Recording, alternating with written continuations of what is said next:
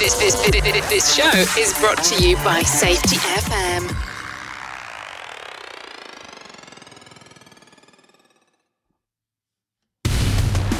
Welcome to Safety Wars for Wednesday, October 12th, 2022. We got an exciting night tonight. Our main story is going to be construction confined space entry. We're going to be going into some regular confined space entry too and explaining what the difference is between all of them. We're going to first start out with the news and a little bit of commentary, and we're broadcasting from beautiful Clarkstown, New York, where peace reigns and hatred has no home. Let's go right into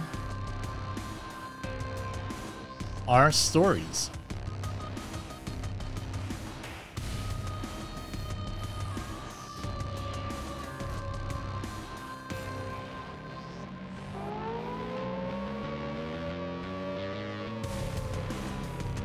This is coming out from General Sir Richard Shirreff from the UK. Very prestigious general.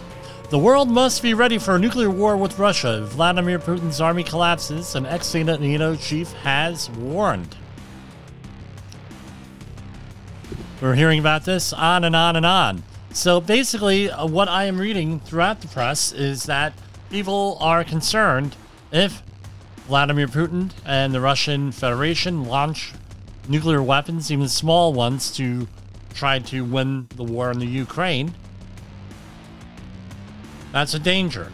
But also, on the other hand, the danger is if the, if the area collapses, if the army collapses, the Russian army, then they may launch uh, nuclear weapons. So if they're successful, they may launch them. If they're unsuccessful, they may not launch them. They may launch them. We don't know what they're going to do. I think that they're going and they're on one part. Now they have something to talk about, right? With everything. Poland reports. This is from Poland. Poland reports a leak in the crude oil pipeline running from, uh, which was a Soviet era pipeline running into Poland and Western Europe, Eastern and Western Europe. What's funny is the name of the pipeline is Druzhba, which means friendship in Russia, and went into service in the mid 1960s. As uh, we have pointed out, there is a Nord Stream uh, pipeline in the Baltic Sea that also ruptured last month and was leaking methane gas. It seems like everybody, uh, no, one side is, is they're like, man, we can't do this. Wildlife, everything else, even with methane gas. But the other, uh, but the people are saying, well, that's not really the issue. It's carbon emissions, right? It's a greenhouse gas. Well, I don't know. Maybe it's both a problem. I don't know. Both parts are a problem. But the bigger problem is, uh, well, it wasn't running. And if it starts running, now they, they can't if they want to use it because it has to be re- repaired. With this pipeline, the latest pipeline, again, let's talk about that. Pipelines have a lot of maintenance that has to happen. Full di- for full disclosure, I worked with a coating company for many years on these issues with coating process pipes and other pipelines. And it's an issue with maintenance. If this stuff is not maintained properly, you we're going to have a problem. It's real simple. We're going to have a problem. It's not maintained. They, uh, so in the United States, periodically, usually every 10 to 20 years, you have pipelines have to undergo a big inspection. They may have to do it remotely, visually, what have you. And then once they're inspected, if they need to be repaired, they need to be repaired. That has to be inspected by metallurgists and everything else. And then if those if that's not enough, when it gets coated again, and it's usually three coats of paint, that has to be signed off by what is called a NACE inspector, and I forget what the acronym is there, but it's uh, for coatings inspection. It's uh, really a lot to it. Now, with the way things are in uh, some parts of the world, in the United States, we do a pretty good job with the pipelines, believe it or not. Right? Very rarely do you ever hear of a pipeline rupturing, and if it does rupture, then you have capacity in the system, also known as safety, to actually respond to everything. I don't, and that's what needs to happen, especially when you have a war going on. I don't think that they're too concerned with maintenance of these pipelines in a lot of these areas and they're also used as a weapon. Now, a little bit of history here. Why didn't we win World War II? What was one of the reasons? Especially in Europe, I mean, the United States and the Allies.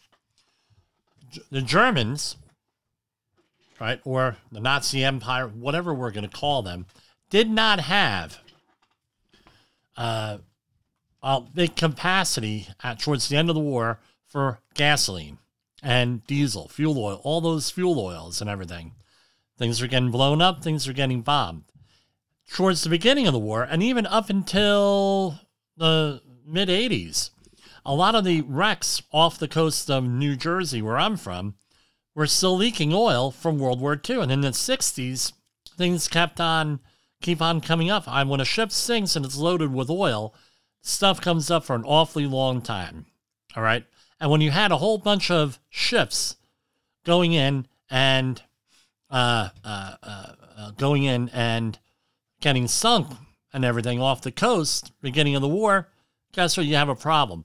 So somebody came up with the idea during World War II where they were going to go, and they were going to build two pipelines coming up from Texas City, Texas, and they were going to come up to New Jersey, specifically Linden, New Jersey, what's now the Bayway Refinery, which is a Phillips 66 refinery in Linden. And it's undergone that back then it was Esso, right? Eastern Standard Oil, and then Exxon, and then, you know, went through all of these different ownership changes over the year over the years, especially after the Exxon Valdez in 1989. For whatever reason, things started to change hands the risk uh, uh, assessments were done and everything else. So they built two pipelines. One was called the Big Inch, and I believe that was 36 inch, and then one was called the Little Inch, which was 24 inch pipeline up from Texas. They built them very quickly. History Channel had a huge uh, uh documentary on this years ago. It's probably still available out there. And they fed all of the refineries off into the Northeast if you want to know where these, these pipelines are coming from Texas, and there are more, it's usually on the northbound side of the New Jersey Turnpike in New Jersey. Those all fed the refineries up here. All right, so you had Texaco in Bayonne, you had the Bayway Refinery in Linden, you also had a Chevron facility, I'm not sure the name of it, over in Perth Amboy, New Jersey, aka Barver, New Jersey, and other uh, uh, oil, uh, no, whether they were pumped crude oil. And what happened was when we started doing that in World War II, the ships stopped getting the oil tankers that were coming up from Texas up along the Gulf, uh, through the Gulf, up along the East Coast, were not getting destroyed anymore. So pipelines were one of the things that helped us increase our uh, refining capacity and make it uh, safer to transport oil without worrying about sinking. It's very controversial, but in my opinion, the pipelines tend to be a safer way of transporting oil, gasoline, and everything else. Last thing you want is to start putting things on rail lines, and that's very controversial up here where I'm from, where for years, up until energy policy changed recently, they put things on trains trains derail. You put it on the road, truck trucks derail. Uh, uh, trucks get into accidents. They're all whole, brings a whole bunch of other stuff. Pipeline, everything's pretty contained. You can monitor it and everything else. It's a much safer way so, of uh, doing this. If this whole thing goes major in Europe, imagine putting all of this stuff on tankers. Or in the Ukraine, you put now all of a sudden you have environment, not only environmental issues, but you have ships sinking, you have human. It's going to be a nightmare. So I we just need to let this stuff play out. Our next story: ACT test scores dropped to the lowest levels in more than 30 years. The testing uh, organization uh, says that uh, scores are down because of uh, they're blaming on the pandemic. Everything's blamed on the pandemic. Uh, what? So usually with schools, at least when I went to school, and from what I see in my community here, Clarkstown Central School District, they prep the kids for these standardized tests, starting in like third grade, where my son was in third grade last year. And this lack of preparation, because there is a strategy for taking a standardized test, as if you're a safety professional who's taken one, there's always a strategy, and the kids aren't learning this. Uh, I don't know what the long term effects of this are going to be. Uh, according, to, I was having a conversation with a parent of an older student today who said that they don't even ask for these tests any results. A lot of colleges. So I don't know what the long term effects are. I think uh, we're going to probably have a problem uh, later on, uh, over the next coming years, with this. Uh, with this, because what happens? The kids, especially the ACT, it's a much more, in my opinion, a much more broad based test that tests science, history, and things from when I, unless they change it from when I took it. And so I think a better indicator of the student. However, what happens if our students are getting into the workplace they can't read or write? We have major literacy issues then. What if we have people that you they don't under you can't explain safety data sheets, you can't explain fall protection distances, basic engineering principles, basic uh, science principles, toxicology. Just think of what goes into a 40 hour hazardous waste operations and emergency exa- uh, uh, response course. Basically, a whole lot of science and a whole lot of math and a whole lot of everything, depending on who's taking the course.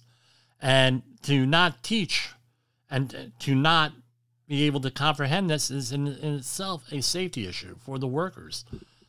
We, uh, the Centers for Disease Control, and released a study last month on the we covered it on the podcast of the Gulf oil spill workers where we were forced right as companies to take people who were from at-risk communities and maybe didn't even have an education put them into a 40-hour HAZWOPER class and literally it was like an advanced STEM course, right? Uh, like we would teach a child for a lot of these people because they had no field experience doing anything, no work experience. And lo and behold, these are the folks who are finding out year, uh, now, 10 years later, that have all the health issues here disproportionately. Maybe this had something to do with their education level and everything else. This is a story out of uh, the New York Times did what is called a visual investigation of the Uvalde uh, massacre and put things together. And a couple hours before the show started, Alex Jones was, and then you say, well, how are you going to put this together? Alex Jones uh, was ordered to pay, and I'm sure it's going to be appealed, and I doubt the people who sued are going to get much money, if any, uh, with the way things work out, uh, lost a $950 million lawsuit uh, for uh, that was filed against him from the uh, parents of the Sandy Hill Elementary School. And allegedly, right, he said he was promoting people and even saying himself that this massacre didn't happen and blah, blah, blah. He got sued. And I blame part of what happened was on the news rushing to judgment during this whole massacre 10 years ago. There were all different kinds of reports. This everyone wanted to be first. So this happened and that happened and this happened. And what happens? Eventually there is misunderstanding. It's fodder for conspiracy theorists to go out there and come up with all different kinds of stuff. After that, if you notice, the news media is a little bit okay, well, we're not going to do that anymore. Try to be first in these high, high profile cases. And it's not like it was that day, especially living in the general area. We had to hear about it, and we had uh, family members, uh, I'm sorry, uh, church members that had family members who were impacted by the tragedy and everything. So it was somewhat local here. Well, here we have it with Uvalde. The New York Times apparently did a huge investigation, and what we were being led to believe, at least according to the article by Robin Stein and Alexander Cardia, uh, released today on the New York Times website, that it may not be like we were told or what, we what we were left to believe. And no, I'm sure there's going to be a big investigation here and everything else because essentially uh, the uh, narrative is that the school police chiefs misread the threats and everything else. But according to this article, a lot of other people did also. So, again, rush to judgment we talked about this on the show where we get these people out there in charge of accident investigations, uh, general contractors, and what have you, where they say, well, we got to get the report out as soon as possible. We had to be out within 24 hours, 48 hours. Well, guess what? Maybe you could come up with a preliminary report and do no follow uh, that safety sage Todd Conklin's advice, right? Three things. This is what we know. This is what we don't know. This is what we're trying to find out, and this is what we're doing right? Those those are the three things that we try to do. Uh, maybe you could issue that within 24 hours, 48 hours with some of these accidents. With some of these larger accidents, you need to, right, take your time, do the investigation, get to the bottom of things because it's happened more than one time with me where I was forced in the beginning of my career to get everything done one, two, three because that's the nature of the business. That's the corporate culture. And then a year later, you find out, holy shit, I was wrong, right? And maybe uh, we could have had a better uh, solution or outcome here. Something like that. All right. So don't do a rush to judgment with any of these accident investigations, whether it's on the news or in, uh, no, uh, on the news or in your workplace. Some environmental news. We have 477 whales die in heartbreaking New Zealand standing. So, this is out of Wellington, New Zealand. Some 477 pilot whales have died after stranding themselves onto two remote New Zealand beaches in recent days. It's no heart wrenching. I remember growing up with the Save the Whale campaigns, and we still get Save the Whale campaigns in one form or another, just not overtly now. Uh, but uh, no, this uh, the deaths came. There were 200 other pilot whales that died in Australia, and trying to get to the bottom of this would be a thing. You know, it's a horrible thing. The whales are dying over there.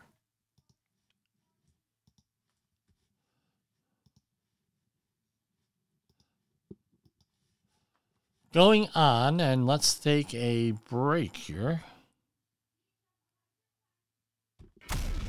the professional safety community, communication and planning are just a few keys to your program's success. The question many practitioners have is where do I start? Dr. Jay Allen, the creator of the Safety FM platform and host of the Rated R Safety Show, has built a global foundation to help you along the way. Go to safetyfm.com and listen to some of the industry's best and most involved professionals, including Blaine Hoffman with the Safety Pro, Sam Goodman with the Hop Nerd, Sheldon Primus with the Safety Consultant, Jim Pozell with Safety Wars, Emily Elrod with Unapologetically Bold, and many others.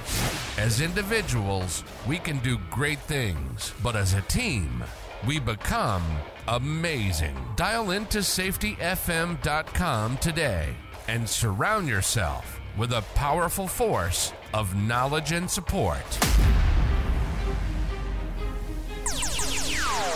Safety Wars is streaming now. SafetyFM.com.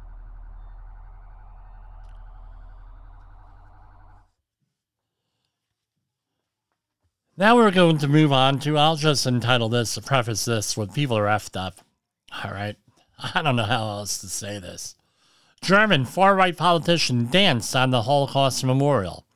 This is out of uh, Berlin. The Israeli ambassador in Berlin had slammed a member of the far right Alternative for Germany party for appearing to dance on the country's Holocaust memorial.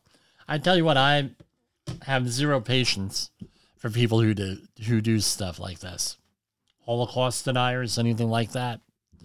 Uh, I don't know. It's very. Uh, I don't know what they're trying to prove here with this stuff. Uh, uh, the politician, I'm not going to even mention his name, has brought shame upon himself and his party, and and this was done uh, at a memorial in Berlin for more than the six million Jews murdered by Nazis in the Holocaust.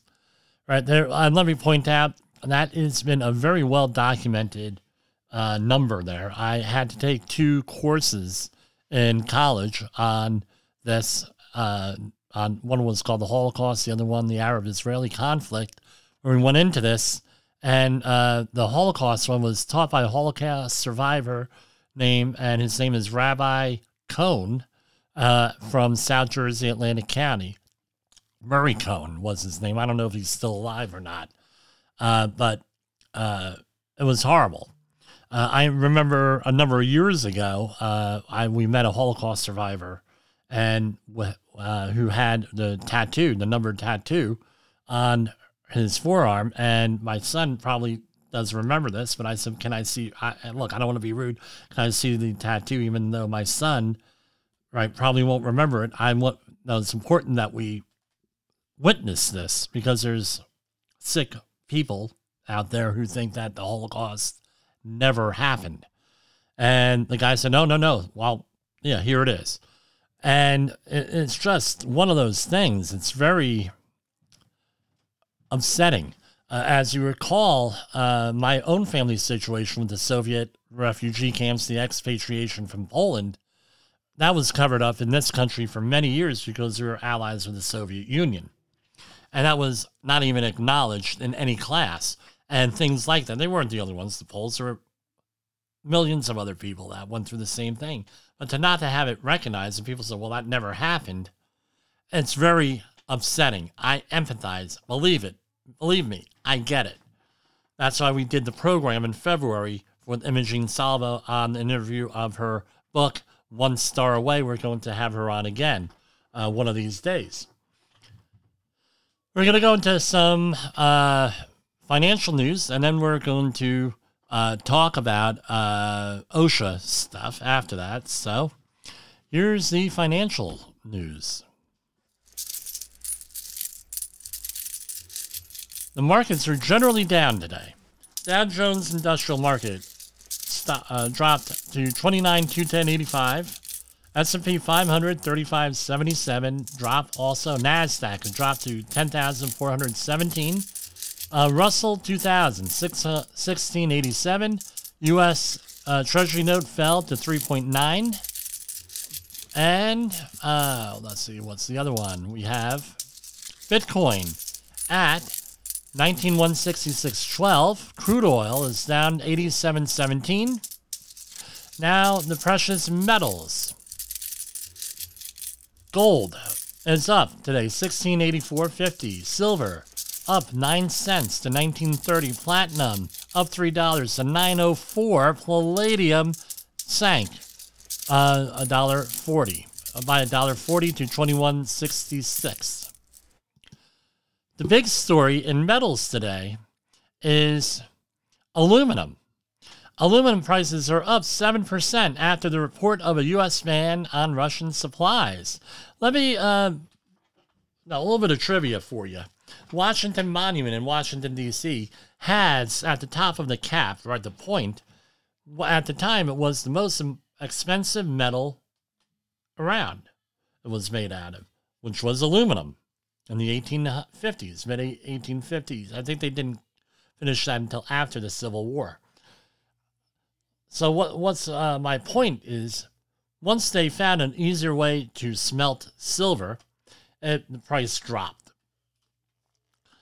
So uh, for it to be up, since there's a reported a ban on Russian aluminum, right? Uh, the benchmark aluminum was up uh, 3.3% at $2,309 a ton, right? After briefly spiking to $2,400 a ton.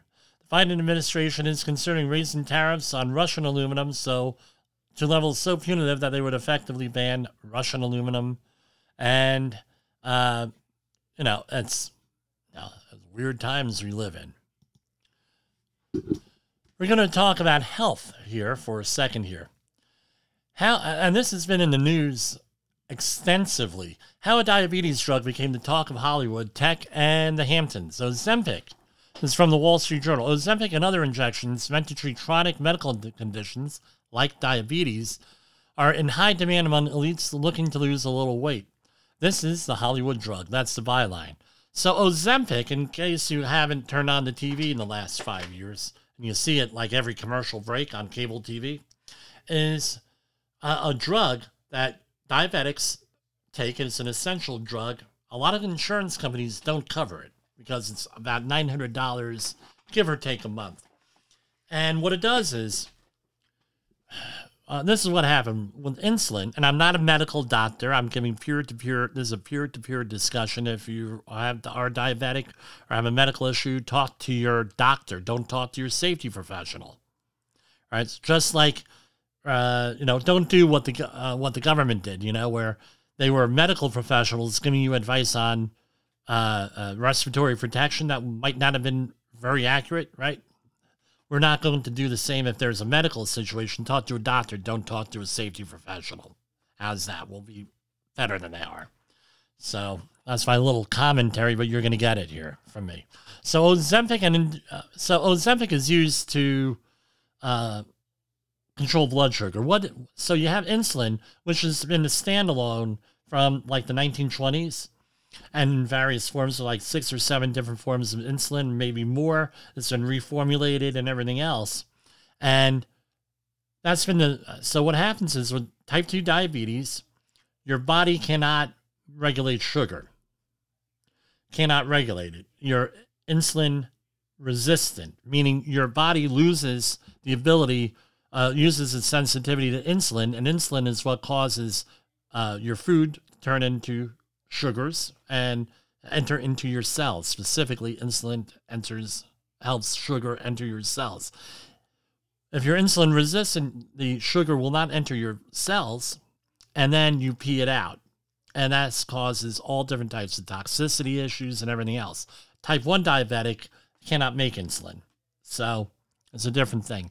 So, a common treatment and the cheapest treatment often for diabetics is first they start with metformin, which is uh, that's a generic drug. I won't mention the commercial name, which helps your liver stop making glucose, especially at night and when you don't need it.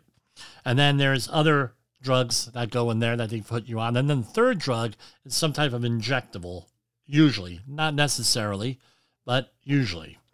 And uh, in the past it's been insulin. The problem with insulin is, is that it causes a lot of weight gain, depending on what it is. Some of the, some of the uh, I think you have short term and long term insulins, or you know, once a day, twice a day, before each meal. All different things. You need to get with a doctor, and it's all self managed. So what happens is, uh, Ozempic causes your body, your pancreas, to release more insulin and regulates from what I've read, five other micro hormones in your system, in your digestive system, which negates or reduces the need for insulin. And also, as a side effect, it causes weight loss.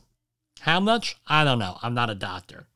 So, what has happened is people who could afford $900 a month, because insurance may not pick this up for dieting purposes, they go to uh, Ozempic and they get the doctors go and give them prescriptions for this stuff because it causes you to lose weight. Well, what's going on is is that so many people are using Ozempic to lose weight, and there is no generic, that there's a, now a shortage of Ozempic. So, for example, our listeners in Australia have been dealing with a, an Ozempic shortage for a long time. Now, there are some people and doctors say, well, insulin is better than Ozempic and everything else. Take it from people with experience with it. Ozempic is a lot easier to manage than insulin. And a lot of people have a lot of other positive effects, not only weight loss from Ozempic. So there's some debate what's better, the insulin or the Ozempic, right? With this. And again, this is peer to peer advice. You got to talk to your doctor. So there's a huge thing. Now it's getting to the point when the people who need it, who are diabetic, cannot get that. Cannot get it. We're having a shortage right now in my town where none of the pharmacies have Ozempic. Now they can't supply it because it's such high demand. And this is uh, an issue here. So I don't know. It's uh, a weight loss drug, but uh, there's a shortage here. So that's what the whole down low for that is with a check with your doctor. Now on to the OSHA stuff. Right, Bomb Squad clears suspected dynamite dynamite that closed Mamaroneck a- Avenue. So this was from um, a, a, local story up here in Westchester County, where workers were excavating a, a, a road for road work, and they found what they thought to be an explosive device. Now, here's my question: Does your crew doing an excavation were they as sharp as these guys apparently were? And These women were apparently were they identified? the uh, an explosive device in there. Uh, authorities went there and say they think the wires may have been left behind with no device. They say if there was some type of explosive device, it degraded since construction 70 years ago and that there's no longer any risk. Now, you may be saying, well, that sounds like a nefarious thing. Well, right here in New Jersey, Route 78 is being uh, widened in the western, uh, northwestern part of the state and they're using explosives and uh, other things to take out to widen the road. Probably, from what I recall from the geology of this area, that might have been the same thing uh, over here, where the, they might have had uh, been using this 70 years ago when they built the uh, the road, might have been left behind. That sort of thing. Are you, so? Are your workers? Pardon me are your workers trained in this when they're doing an excavation? That's got to be something that you have to consider. Here we have our next story is a man in New Mexico uh, died in a construction accident this week on Tuesday uh, when they were going. Uh, uh let's see the details here. The driver was driving up, driving north up a hill at a construction site uh, just outside of uh, north of the Saline River. For unknown reason, the vehicle lost power. The vehicle rolled down the hill to the south and struck another loader, right? The occupant of the second vehicle uh, from New Mexico was killed in the collision. It's unknown if the fatality uh, per, the person killed was on the second person vehicle's platform or on the ground next to the vehicle at the time of the collision. Something, again, this sounds like one of those things that just happens. They lost power. Hopefully, the investigation is going to find out what goes on, uh, what exactly went on, and what are they going to be looking at? They're going to look, be looking at vehicle maintenance records. And I'm going to tell you, and I'm this is going to piss some of you people off out there. First question in this is going to be: Was there an inspection checklist? First question, guaranteed. Was there an inspection checklist associated with this uh, with this. So, really important thing.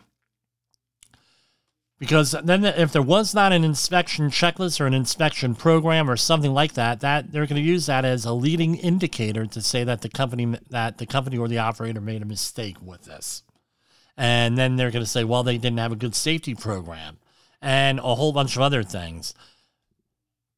Because of workers' comp, and I'm assuming that this is uh, this person was an employee, not a subcontractor or something, the company is liable under the workers' comp stuff. It's a no fault policy.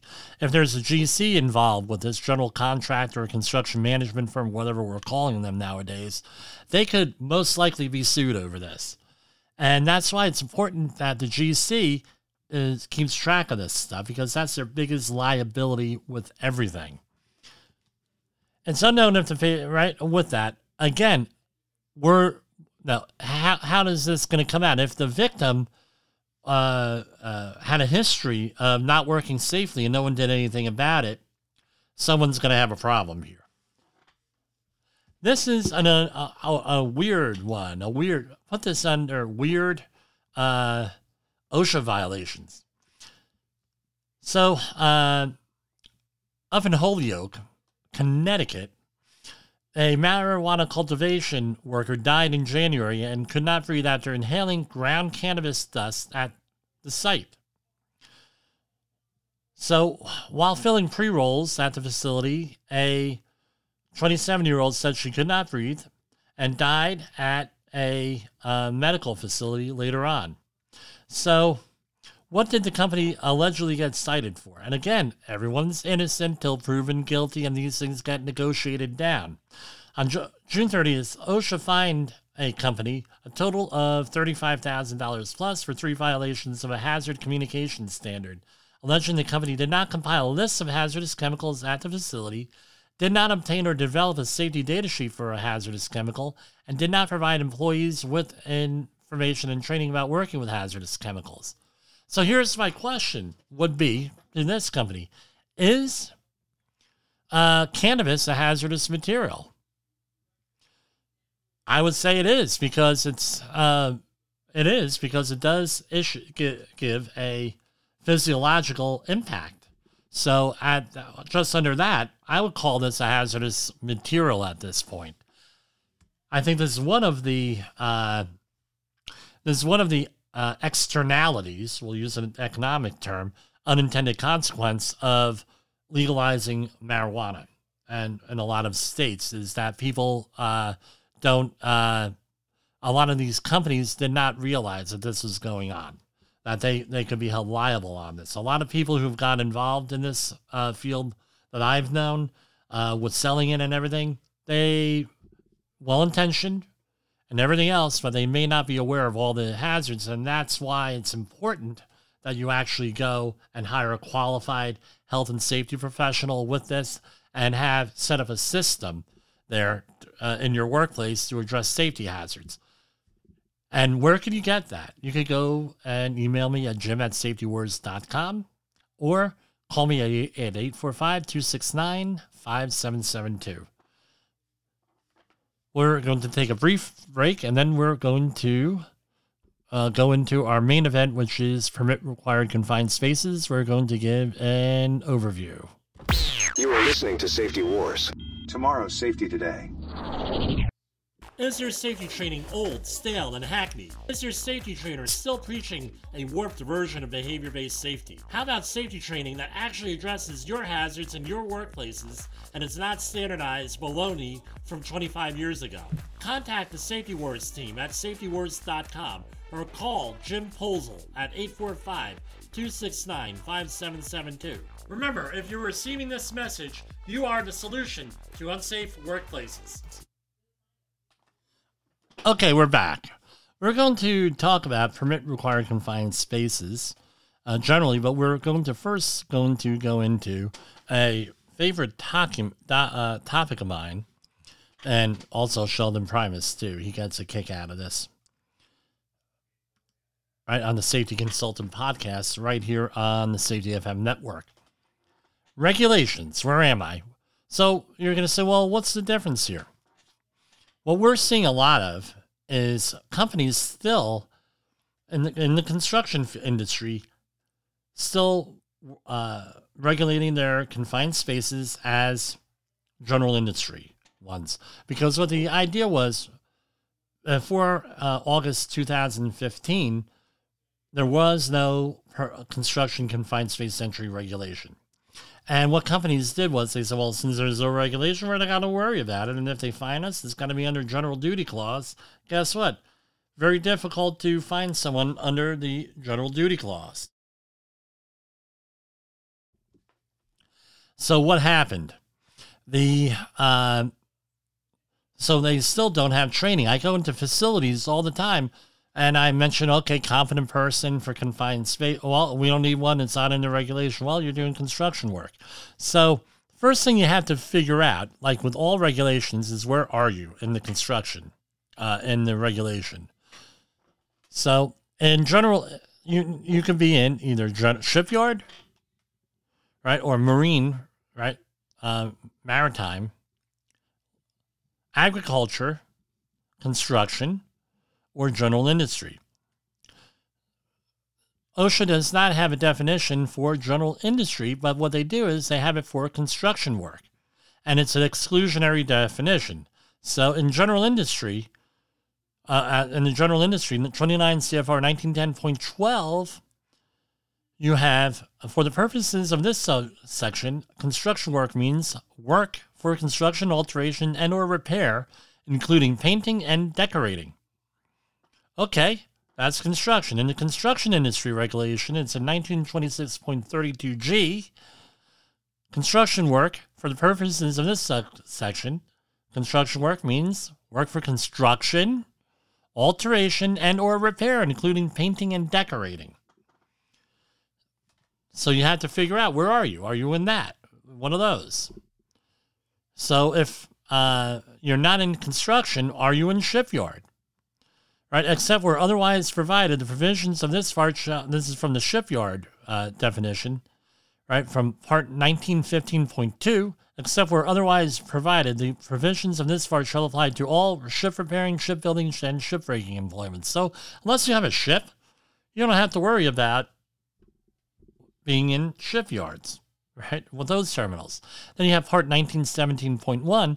The regulations of this part apply to employment within a marine terminal including the loading, unloading, movement and or other handling of cargo, ship stores, or gear within the terminal eh, or into or out of any land carrier, holding or consolidation area, and any other activity within the associated with the overall operation and functions of a terminal.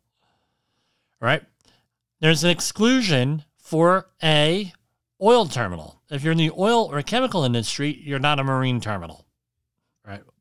Oil industry, not a marine terminal.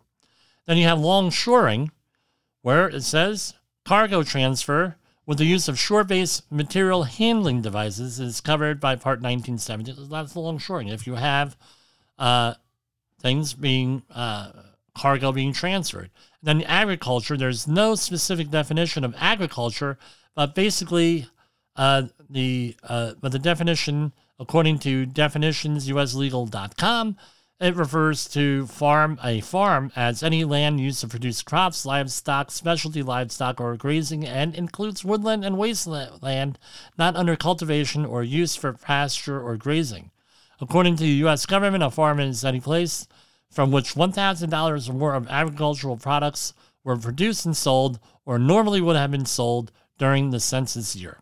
So, essentially, if it's not agriculture, not longshoring, not construction, not marine terminals, not shipyard. Therefore, it's general industry, unless it's construction.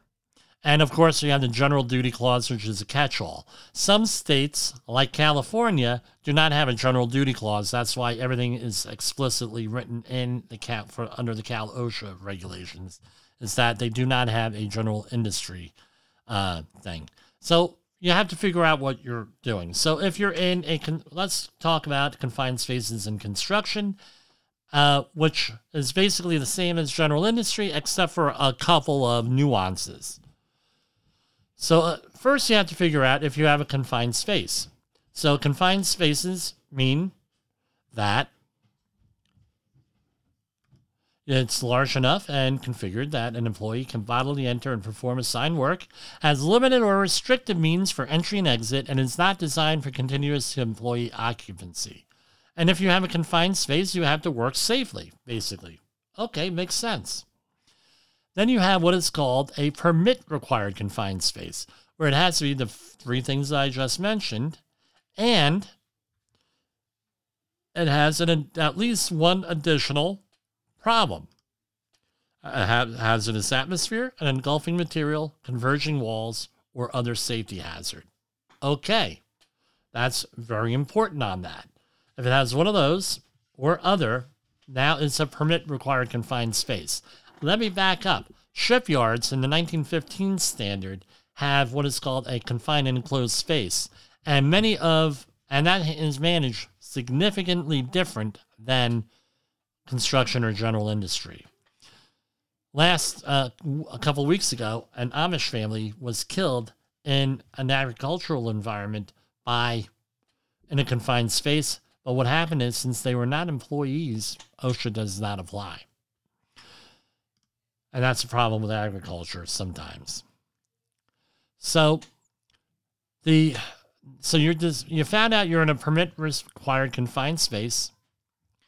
All right, and so under the regulation for all confined spaces, permit or not, you have to have what is called a competent person. Right? And what's a competent person? Real simple. Someone who's able, and it's usually through uh, education, training, or experience, preferably all three, but not necessarily all three, is able to assess hazards and correct them. If a person cannot, and we have this discussion regularly, if a person cannot correct an issue, they're, then they're not a confident person. The person cannot assess an issue, they're not a confident person. All right, so it has to be both identify, right, assess, and correct. What kind of ha- atmospheric hazards are you going to have in a permit required confined space?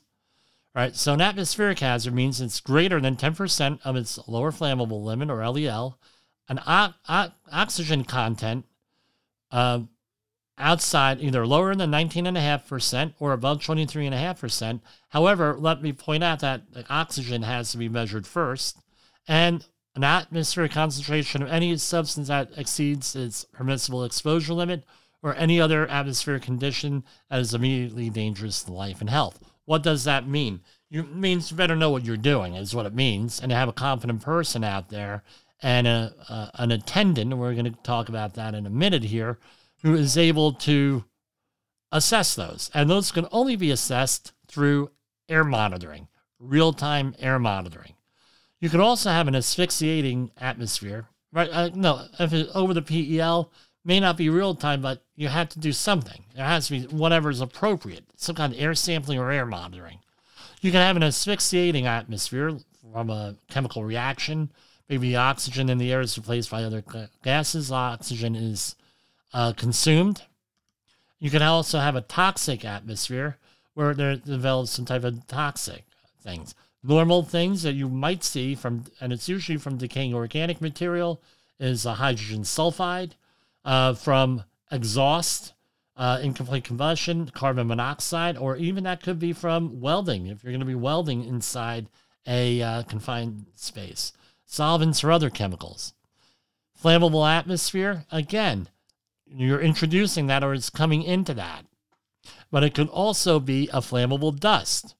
You can have an engulfment hazard where people are engulfed by silage, by material in there.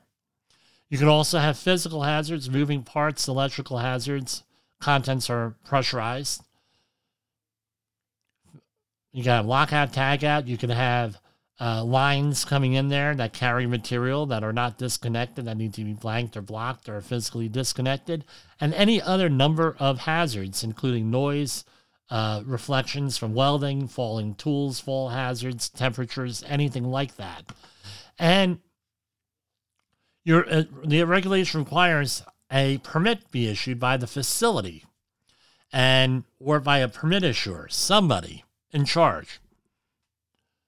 And there are three basic for the actual permit space entry team. There are three roles. You have an authorized entrant, who the whole watch. I'm sorry, the authorized entrant who's allowed to go in and work in there, who has the proper training for that, has to know the hazards, use the equipment properly, and communicate changes, looking for emergency uh, for no co- prohibited conditions, odors, smells, anything that's on that permit that's assessed.